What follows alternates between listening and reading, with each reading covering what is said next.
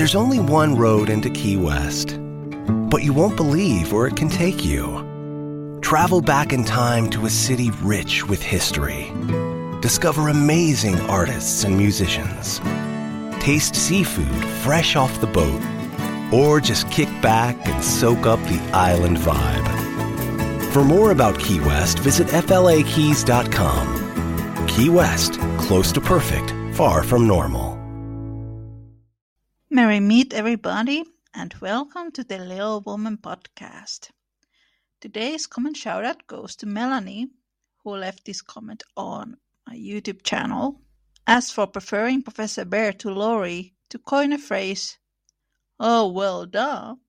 He was an experienced man in all the right ways without being worldly and superficial. He was a man of literature and philosophy who still practiced what Louisa May Alcott called practical philosophy in helping the weak and poor unlike her lofty but impractical father, who neglected his duty to his own family in pursuit of his own version of integrity.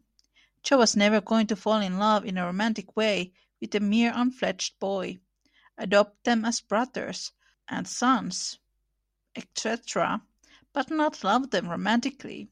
She had to respect a man to love him, and she told Laurie as much.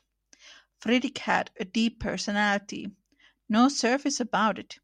He was authentic, and authentically good, while still being unassuming, but he did have a proper, and that is to say, true self-respect. It is so obvious to me that he was everything that Jo admired and respected.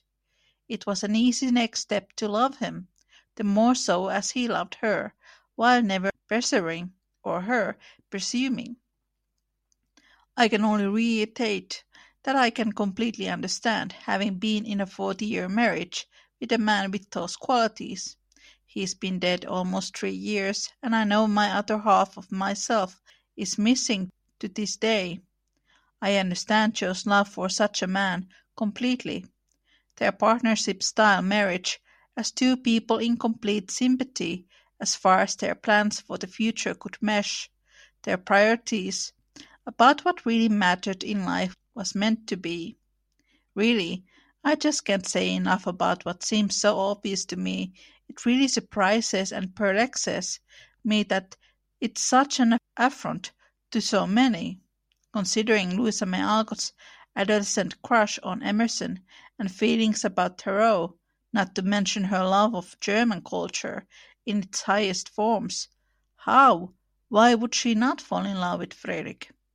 and the only time we ever see him become vehement, if not indignant, in his dealing with another person, was in a very good cause when he saw at the symposium the sneering attitude of a learned man at a certain Christian tenets.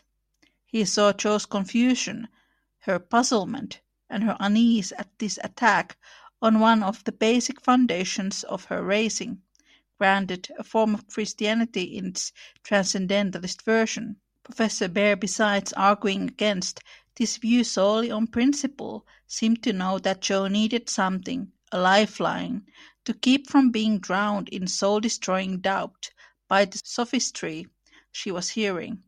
And so I applaud Professor Bhaer for providing one, most eloquently and with sense and conviction. I really love this podcast. I can thank you enough for exploring this topic and the argument for her preference for Frederick Bhaer. I also feel that the fact that he had two nephews to bring to the equation must have been a point on his favor. Jo would have been in her element, helping to raise two such boys. This was such a nice comment and very fitting for this episode, for Christina and I continue to dissect the chapter Friend, which is, in my humble opinion, one of the most misadapted chapters in Little Woman films because, for some reason, in Little Woman movies, Jo and Fredrik argue about Jo's writing when, in the book, that never happens. And it is weird that people use something against Fredrik that Louisa May Alcott never wrote. I feel really bad about Louisa May Alcott for Greta Gerwig abused her this way. And I know Barbie is a plastic doll, but I feel bad for her as well. I know lots of Little Woman fans who are Jo and Fredrik fans and they love, love, love Little Woman. And this chapter, chapter Friend, is their favorite chapter in Little Woman because it includes the symposium. And this is another scene that is not adapted very often. When Jo lives in New York, she enters to symposium with Fredrik. And in this symposium, Jo is very eager to meet all these famous people that she has been admiring, only to see that they are just regular folks. There is a, a debate between some of the young philosophers, and one of these men starts to talk about atheism, and this really shatters Jo's world. Now, remember, this book was written in the 19th century by Louisa May Alcott, who was a Christian. She came from Transcendentalist movement, and Transcendentalism was a Christian movement. Sometimes I like to wonder if this was something that happened to her, if she experienced something like this, that she went to a symposium and there was some young blazing atheist talking about atheist views, and then maybe Henry David Thoreau or Waldo Emerson was speaking for religion. And this was something that moved Louisa. There's a moment in the book when the narrator writes that the moment when Fredrik speaks about his views and his fate, that is a moment that Jo remembered for the rest of her life because it was such an impactful, important moment for her. So I think we can assume that this moment in the book it does have some kind of base in reality, and it is just wonderful. And this is Little Woman podcast. Jo and Fredrik enter the symposium.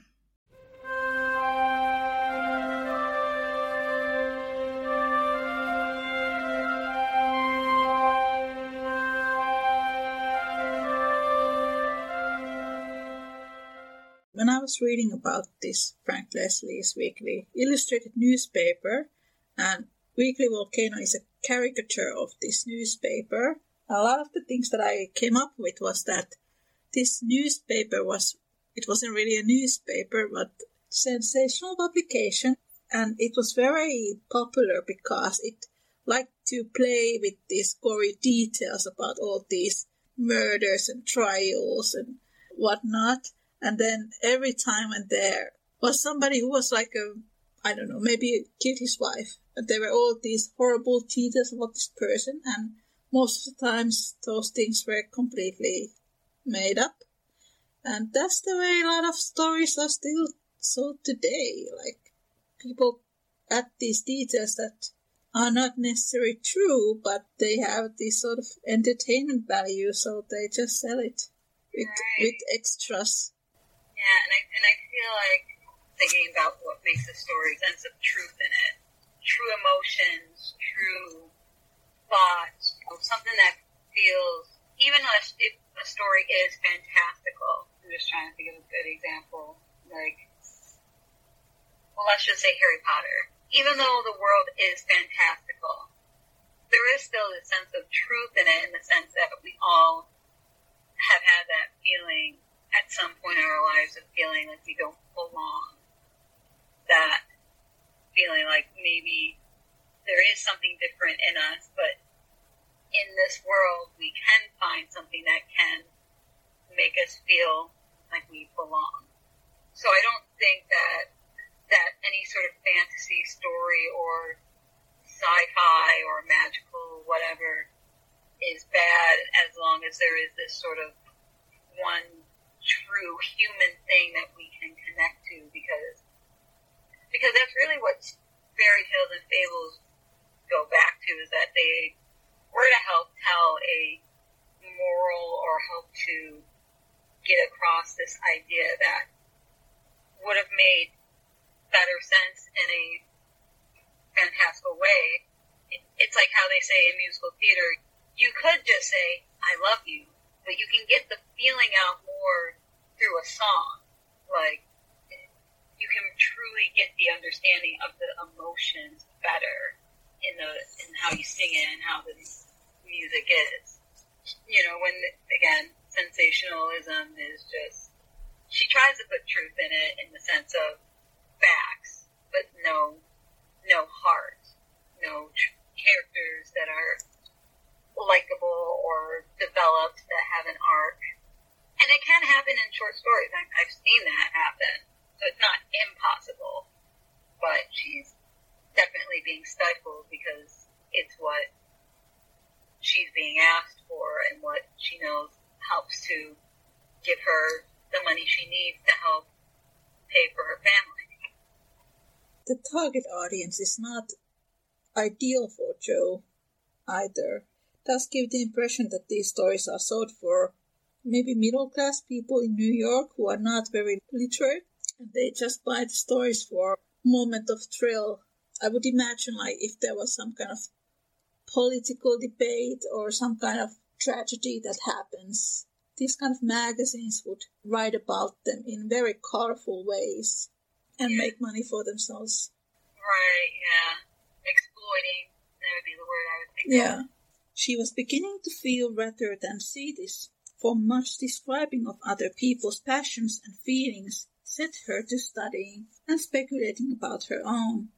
A morbid amusement in which healthy young minds do not voluntarily indulge wrongdoing always brings its own punishment, and when Jo most needed hers, she got it. I don't know whether the study of Shakespeare helped her to read character or the natural instinct of a woman for what was honest, brave, and strong, but while endowing her imaginary heroes with every perfection under the sun, was discovering a live hero who interested her in spite of many human imperfections.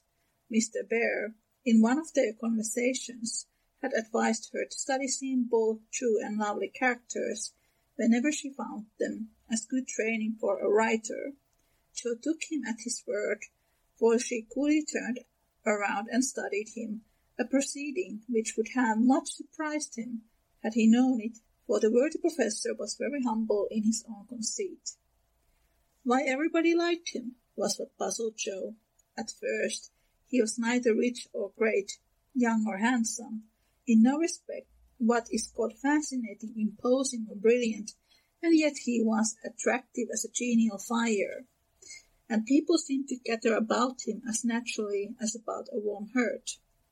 He was poor, yet always appeared to be giving something away, a stranger, yet everyone was his friend, no longer young, but as happy-hearted as a boy, plain and odd, Yet his face looked beautiful to many, and his oddities were freely forgiven for his sake. Jo often watched him, trying to discover the charm, and at last decided that it was benevolence which worked the miracle. If he had any sorrow, it sat with its head under its wing, and he turned only his sunny side to the world.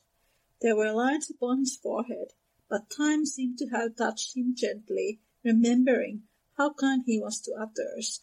The pleasant curves about his mouth were the memorials of many friendly words and cheery laughs. His eyes were never cold or hard, and his big hand had a warm, strong grasp that was more expressive than words. His very clothes seemed to partake of the hospitable nature of the wearer. They looked as if they were at ease and liked to make him comfortable. His capacious waistcoat was suggestive of a large heart underneath.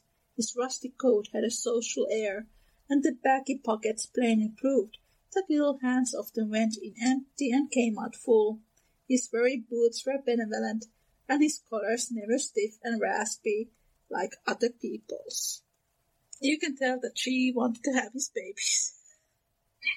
yeah, it's definitely a very descriptive, and not even just like physically, just so much of his character, and and this is, I guess, one of the passages that really makes me kind of think like, oh, Jo's a demisexual because she's looking more at who his character is, and and while there is the talk of like his hands and mouth, it still has these, you know, very wonderful things about it, you know, like the pleasant curves about his mouth were memorials of many friendly words and cheery laughs. Um, his big hand had a warm, strong grasp that was more expressive than words. Like, you know, it's it's detailed, cause, and it just gives you this very clear picture, even though it's not like descriptive in the same way, like tall with dark hair and blue eyes and whatnot. It gives you a much better sense of who he is as a person, and that gives you this much clearer picture of who he is, and even more so how Jo sees him, which is honestly, if someone described a person to describe someone like that to me, I'd be like, wow, that's a wonderful person. Like, it sounds like he'd be a great friend or even like, you know, let's just say a great boyfriend slash husband. I, I, I can't imagine anybody that reads this and goes, yeah, well, Friedrich's a jerk, or I still don't like him. Like, how could you not like a person described that way? Yeah, she was totally into him. This part where it says that yet he was attractive as a genial fire. That was always one of my favorite parts in this entire novel. This whole and people seem to gather about him naturally as about a warm heart. One of my favorite scenes in Little Woman and when I was doing the research on the real life Friedrichs, and I was reading this book about Charles Follen, who was one of the real life Friedrichs, he was a German immigrant and he moved to America and then he fell in love to Eliza Follen, who was this American female writer. So right away we have like German immigrant and American female writer. He was friends with Louisa May Alcott's uncle, Samuel May, this part, he was attractive as a genial fire. Eliza wrote that to her journal the day she met Charles Follen, and Louisa May Alcott read her memory of her husband when she was like a teenager. So that's directly from that book. It was so funny to me because when I read that, I realized like one of my favorite scenes in Little Woman, it's actually written by Eliza Follen about her husband. It's not written by Louisa May Alcott. And that was so funny to me. But then I know how much Louisa loved Henry David Thoreau, and there's something like that she wrote about him in her journal. So I think they kind of intertwine because I think if when you are a young person and, and you want to be in a relationship, and then you are reading this book and there's this couple that you're shipping, everything just sort of mixes together in Little Woman. Then you take from your own life, give life to a story, and if it's something that really affects you personally, good or bad, you use it. And and honestly, for me, I would try to sort of immortalize the person I care about through my writing because even though let's just you know let's just say if someone's gone or will be gone, their memory is going to live on through this story. Like, oh, I just had it. There was a there was a character that it wasn't Little Women, but it was a different story where it was based off of like their like mom or someone that they was very close to, and uh, and it was like, well, this was their chance to like make it so that they lived on forever, and and it just makes me kind of happy to it's like bittersweet thinking that again when you follow the idea that Jo is the avatar for Louisa May Alcott and you know Friedrich is Henry David Thoreau's avatar that they get to have their happy ending whereas Couldn't have that with Thoreau. But it's just nice to know that they in some world some version of life they were able to and and it just makes me sad, like when people don't know this part of the story and they just go like, well, who cares about Jo and Friedrich, Jo and Laurie forever? And like, if you knew the backstory, if you knew the purpose behind it, you would sit there and go, oh my god, like I love them, like even more so than Jo and Laurie because there was so much thought and heart put into that relationship. I love this part where Friedrich gives Jo the Shakespeare to help her to study character. And I think I think it was that Vermilion flycatcher in Tumblr who said that people say that Friedrich stops Jo from, Jo from writing, and then in the book he gives her Shakespeare here, study character. Right. people don't read the book. That's the that's their problem. They don't read the book, then criticize the films. I know it's it's just it really is one of those times where, and, and I don't ever try to like truly force anyone to be like, you have to read the book before the movie comes out because I've not always done that, and sometimes it's because I don't realize that the movie is based off a book either, but but I just do because I'm curious to know how different it is from page to screen. But there's not really been, I think, the only one I can really think of that truly was the heart, how the novel was, was the BBC version of it, the 1971, which is not really one of my favorite adaptations of Little Women, just because some of the casting, I was just like, really? But um, that's a, another discussion. Yeah, most of the time that the film adaptations don't do like that part justice, that it does make me go, but you need to read the book because it's so much better. Like, you know, they always say like the book is better than the movie. That's what I meant to say.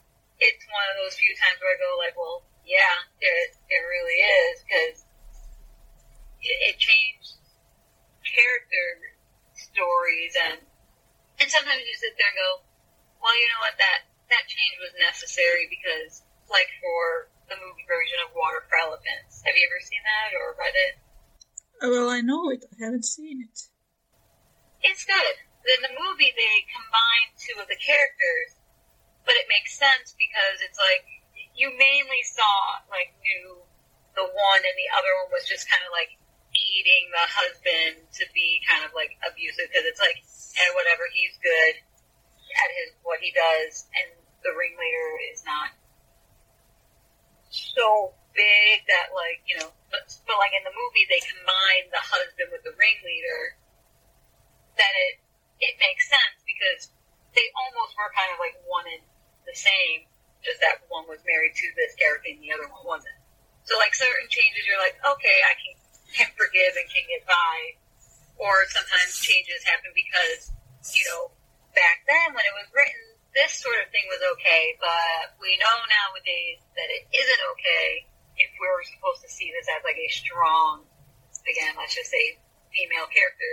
There's no way that a strong female character would have done that, but it was written for that time, and now you can change it for the movie.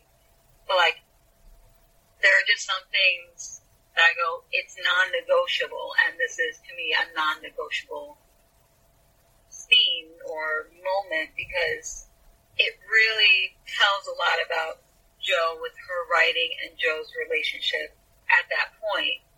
Again, Jo at this point has learned how to control her temper well enough, so it doesn't make sense for her to blow up and get mad and be butthurt pretty much by criticism when she's that is what she's trying to hope for is to be a mature writer and accept criticism so, sorry, I, I can't sit here and believe Jo again, I call this back, would ever say, you're mean and I don't want to be your friend because you didn't like my story. Like, yeah, great character development.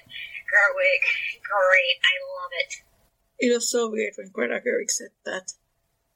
Jo, yeah. we admire Jo for she doesn't want to change or grow. I'm like, you. you have no idea. Like, I never admired Jo for being immature because I don't see her immature in the book. Laurie is the immature one. How can you not see that? I don't get her. Anyway, when I was reading this book for the first time, I think this was the chapter where I really started to root for Jo and Frederick because there's this part where Jo, she starts to have these mental health problems because of these stories that she's writing. And I don't think that's mentioned in any Little Women movies, and I think that's How powerful is the Cox network? So powerful that one day the internet will let your doctor perform miracles from thousands of miles away. Connecting to remote operating room. Giving a whole new meaning to the term house call. Operation complete. The Cox network. With gig speeds everywhere, it's internet built for tomorrow, today. Cox, bringing us closer. In Cox serviceable areas, speeds vary and are not guaranteed. Cox terms apply, other restrictions may apply. Trying to grab all the groceries in one trip? Oof, not how you would have done that. You know sometimes less is more. Like when you drive less and save with the USAA annual mileage discount. USAA, get a quote today. One of the reasons why people struggle to understand this chapter because we discussed she goes to do this research on these mentally ill people and these criminals and she goes to like mental elysium or something doing research on poisons Louisa Alcott, she also wrote thrillers and I like some of them. I don't think this is really her specialty necessary. Like I know that Agatha Christie, she was specialized in poisons and stuff. She loved it. And she was really good at writing thrillers, but I don't think this really necessary Louisa May Alcott's cup of tea.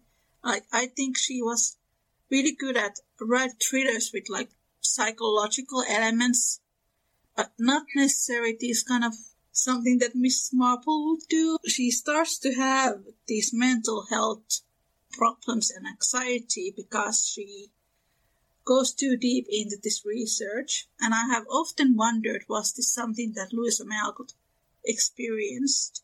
Because when I read her thrillers, I don't think there is that much of these kind of things that she writes here. And I wonder, well, it's possible that what happened to Jo happened to her because obviously at some point she stopped writing to this particular magazine and focused on other things. Yeah, and I think that, uh, again, if we're looking at Little Women as being the sort of semi biography of her life, it's, I don't think it's that far off the possibility of it. Sponsor of this episode is Etsy.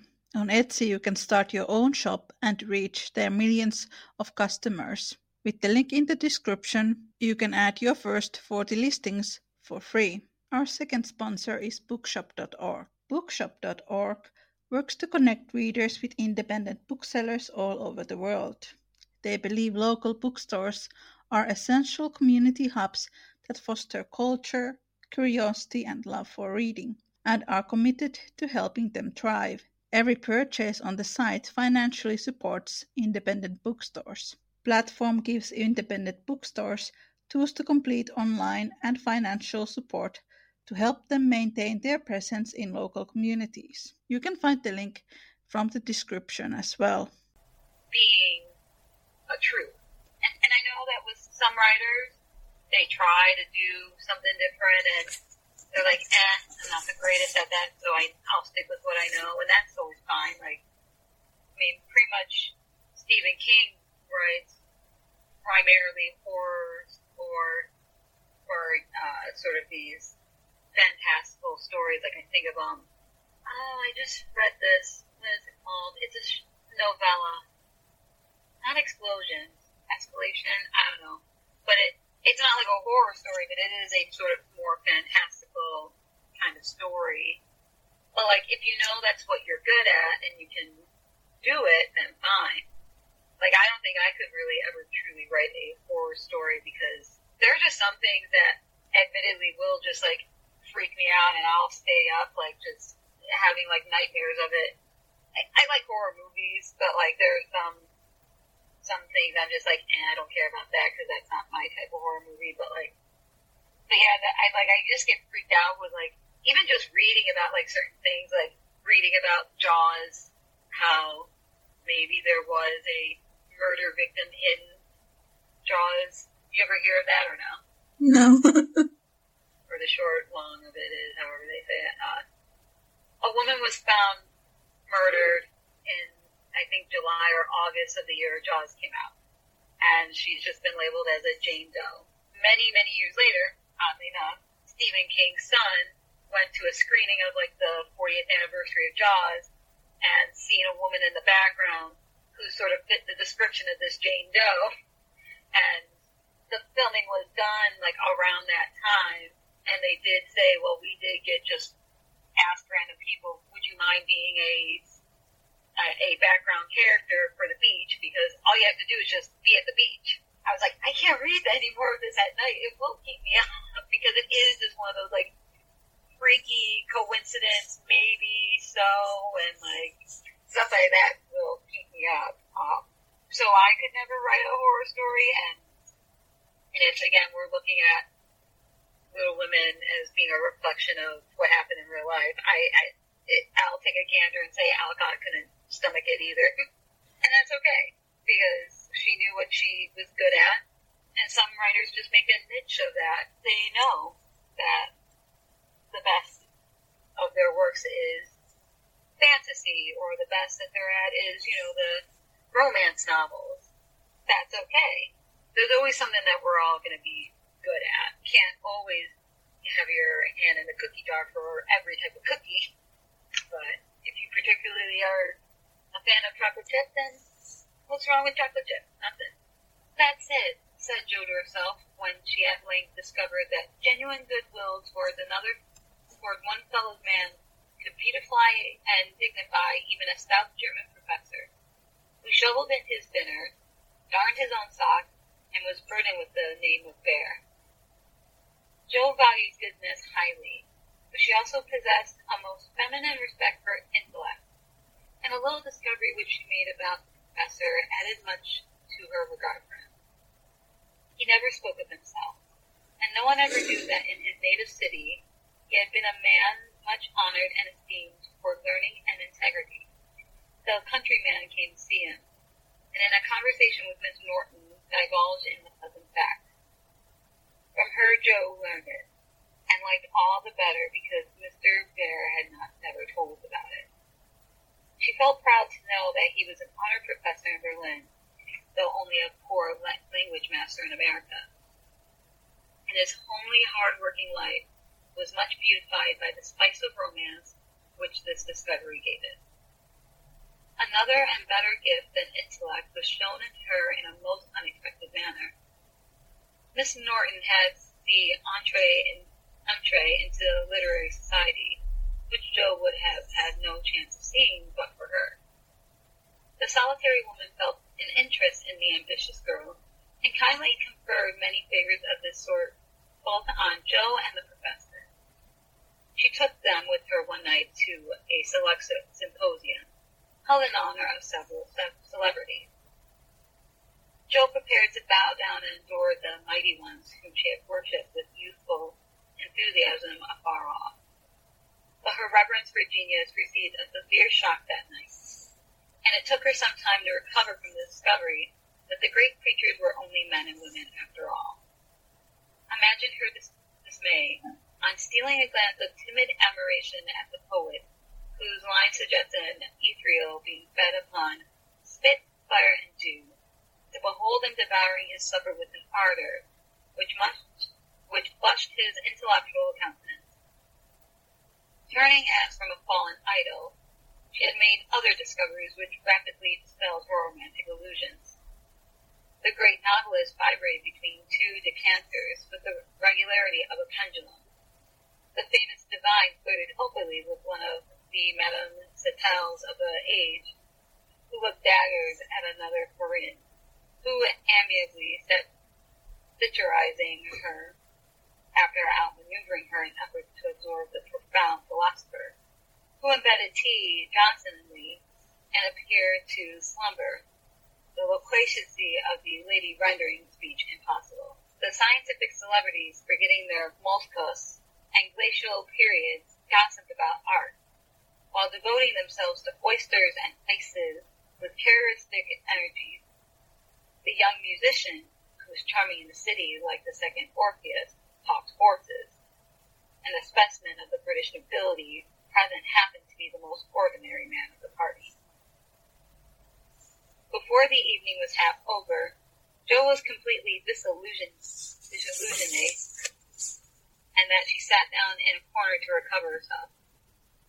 Mr. Bhaer soon joined her, looking rather out of his element, and presently several of the philosophers, each mounted on his hobby, came ambu- ambling up to hold an intellectual tournament at recess. The conversation was miles beyond Jo's comprehension, but she enjoyed it. Though Kant and Hegel were unknown gods, the subjective and objective, unintangible terms, the only evolved from her inner consciousness was a bad headache after it was all over. It dawned upon her gradually that the world was being picked to pieces and put together on new and, according to the talkers, on infinitely better principles than before. That religion was a fair way to be reasoned into nothingness, and intellect was only to be the God. Jo knew nothing about philosophy or metaphysics of any sort, but a curious excitement, half pleasurable, half painful, came over her as she listened with a sense of being turned adrift into time and space, like a young maroon on a holiday. She looked around to see how the professor liked it, and found him looking at her with the grimmest expression she had ever seen him wear. He shook his head, beckoned her to come away, but she was fascinated just then by the freedom of speculative philosophy, and kept her seat, trying to find out what the wise gentlemen intended to rely upon after they had annihilated the old beliefs.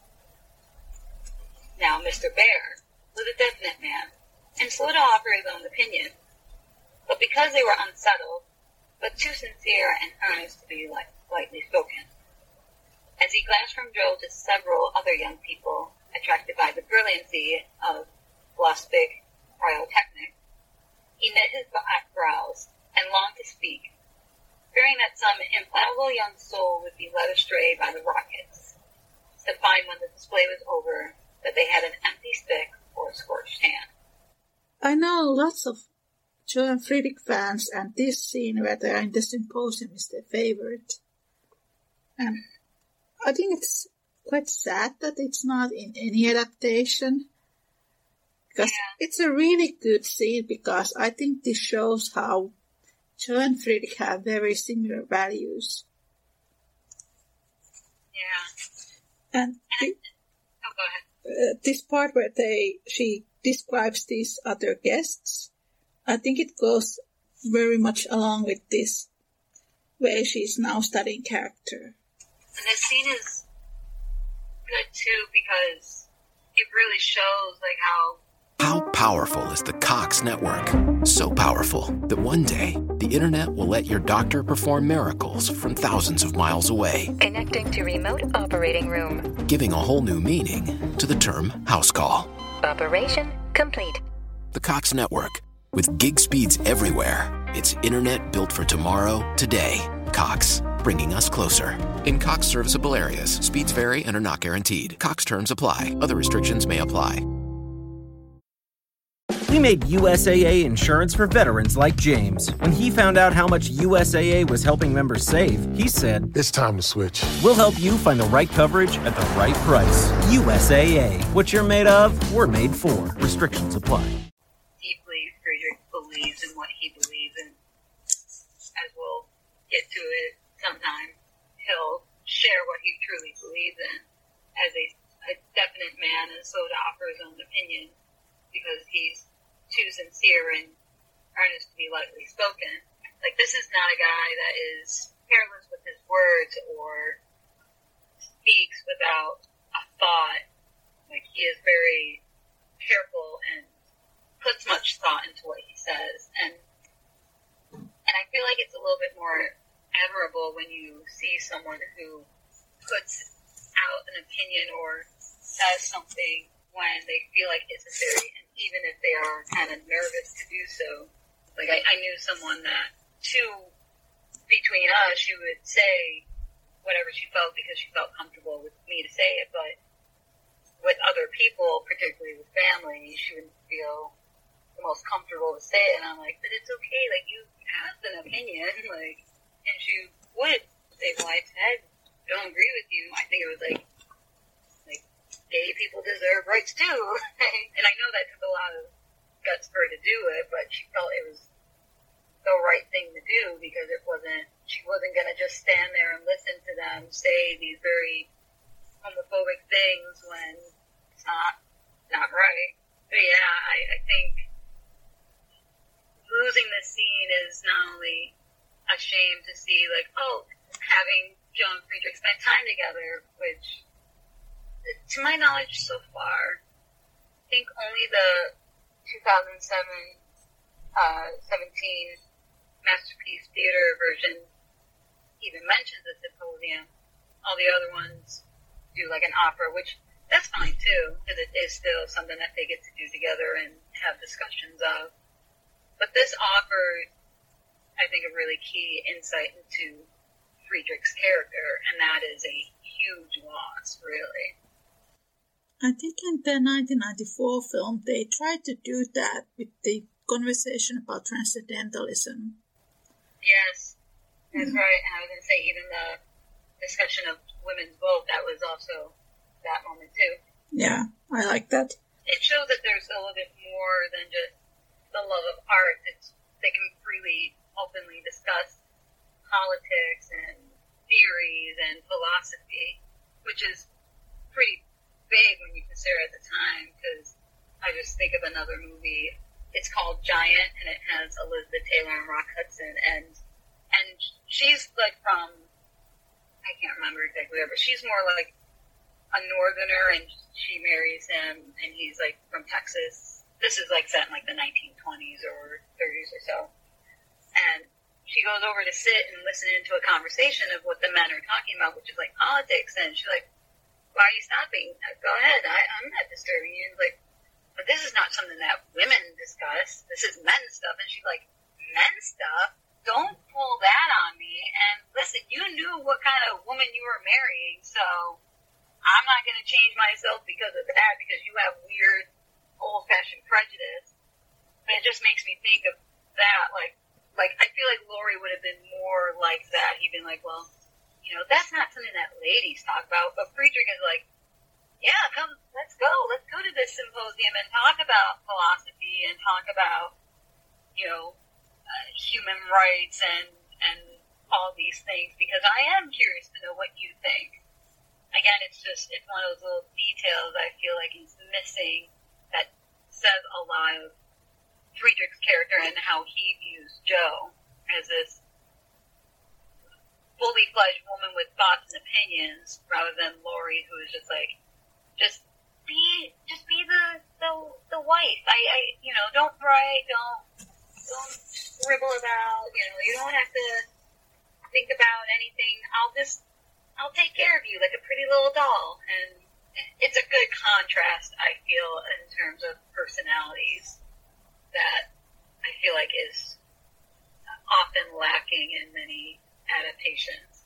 And I think she says somewhere here, the narrator, that Jo had huge respect for intellect. And it's once again like Laurie doesn't really have that intellectualism that Frederick has, so Jo doesn't really, she's not on the same level with Laurie intellectually. She has this intellectual craving. She wants to learn new things all the time. And I have a huge respect for Friedrich here because he's basically in this room filled with atheists. and then he bursts out and defends religion.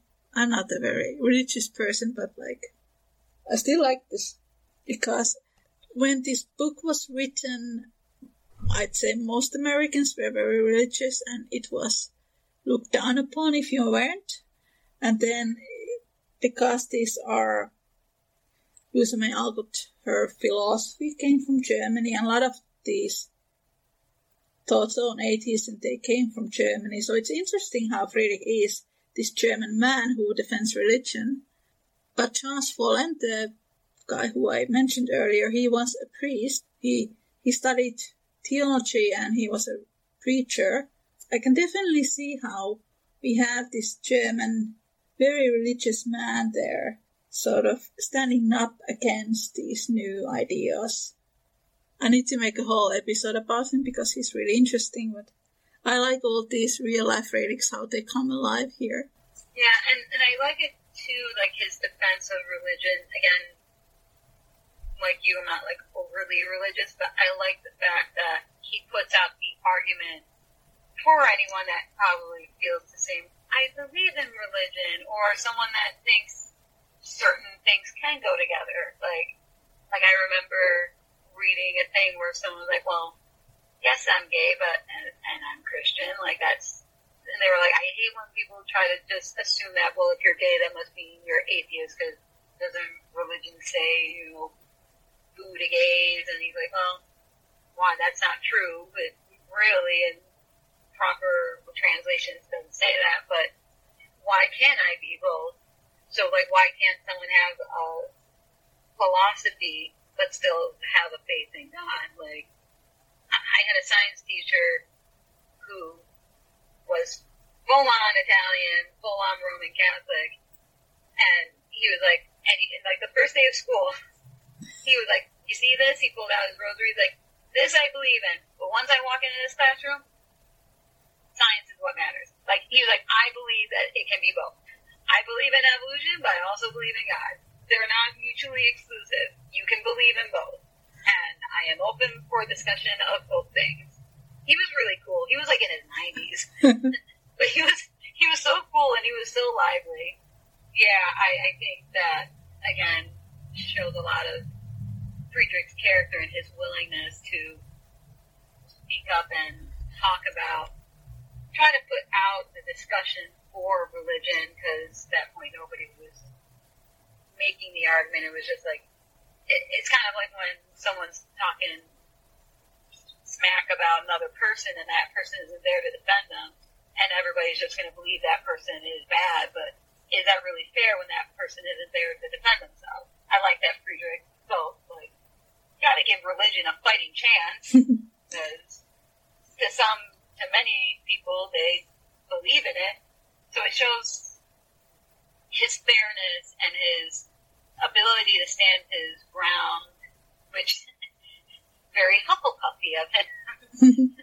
but yeah, I, I think that if there was just some version of it done in any film, again, the, the closest I feel like we got from that is the 94 version, where there is this more lengthy discussion of transcendentalism and the women's vote, where he stops men from talking to let Jo talk about what it really is like for a woman to want the vote. Well, while all these men are talking about what does a woman feel about vote? Well, there's a woman right there. So eh, I feel like more versions could have stand to have a little bit more of of that in their versions.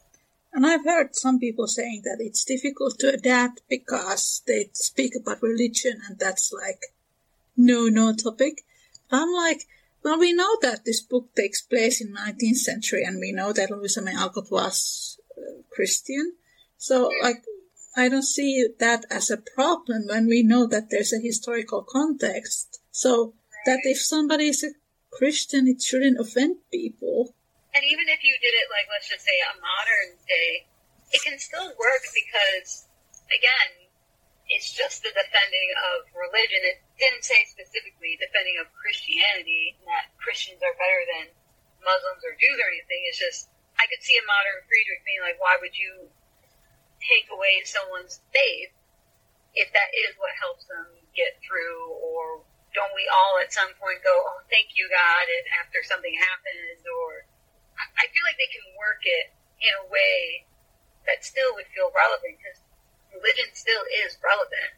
And again, I could see Friedrich making the argument like, there's nothing wrong with believing both in philosophy and religion, but you can't sit here and say religion is dead or eh, you're stupid if you believe in a God because there are many things that happen in this world that we didn't think could happen. Let's just say internet. Once the idea during the time of the book, internet would have seemed silly and beyond ridiculous, but we have it now. So, or the thought of aliens, the possibility of life outside of the human world, is it really that crazy? Like, I could sit here and genuinely think of a way, in a modern perspective, Friedrich could still make that argument and still feel very genuine and very modern and still, I feel like, garnish of respect because it is ultimately what he's defending is the people, a people's right to believe in what they want to believe and just they're not stupid for wanting to believe in a higher something. And it takes a lot of guts to speak your mind in this kind of situation where these young men they seem quite hostile. Yeah. and uh, Yeah.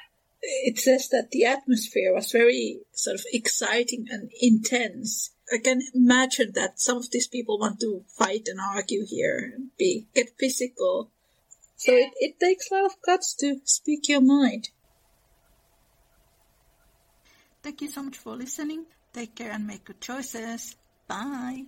With the Lucky Land slots, you can get lucky just about anywhere. This is your captain speaking. Uh, we've got clear runway and the weather's fine, but we're just going to circle up here a while and uh, get lucky. No, no, nothing like that. It's just these cash prizes add up quick. So I suggest you sit back, keep your tray table upright, and start getting lucky. Play for free at LuckyLandSlots.com. Are you feeling lucky? No purchase necessary. Void where prohibited by law. 18 plus terms and conditions apply. See website for details.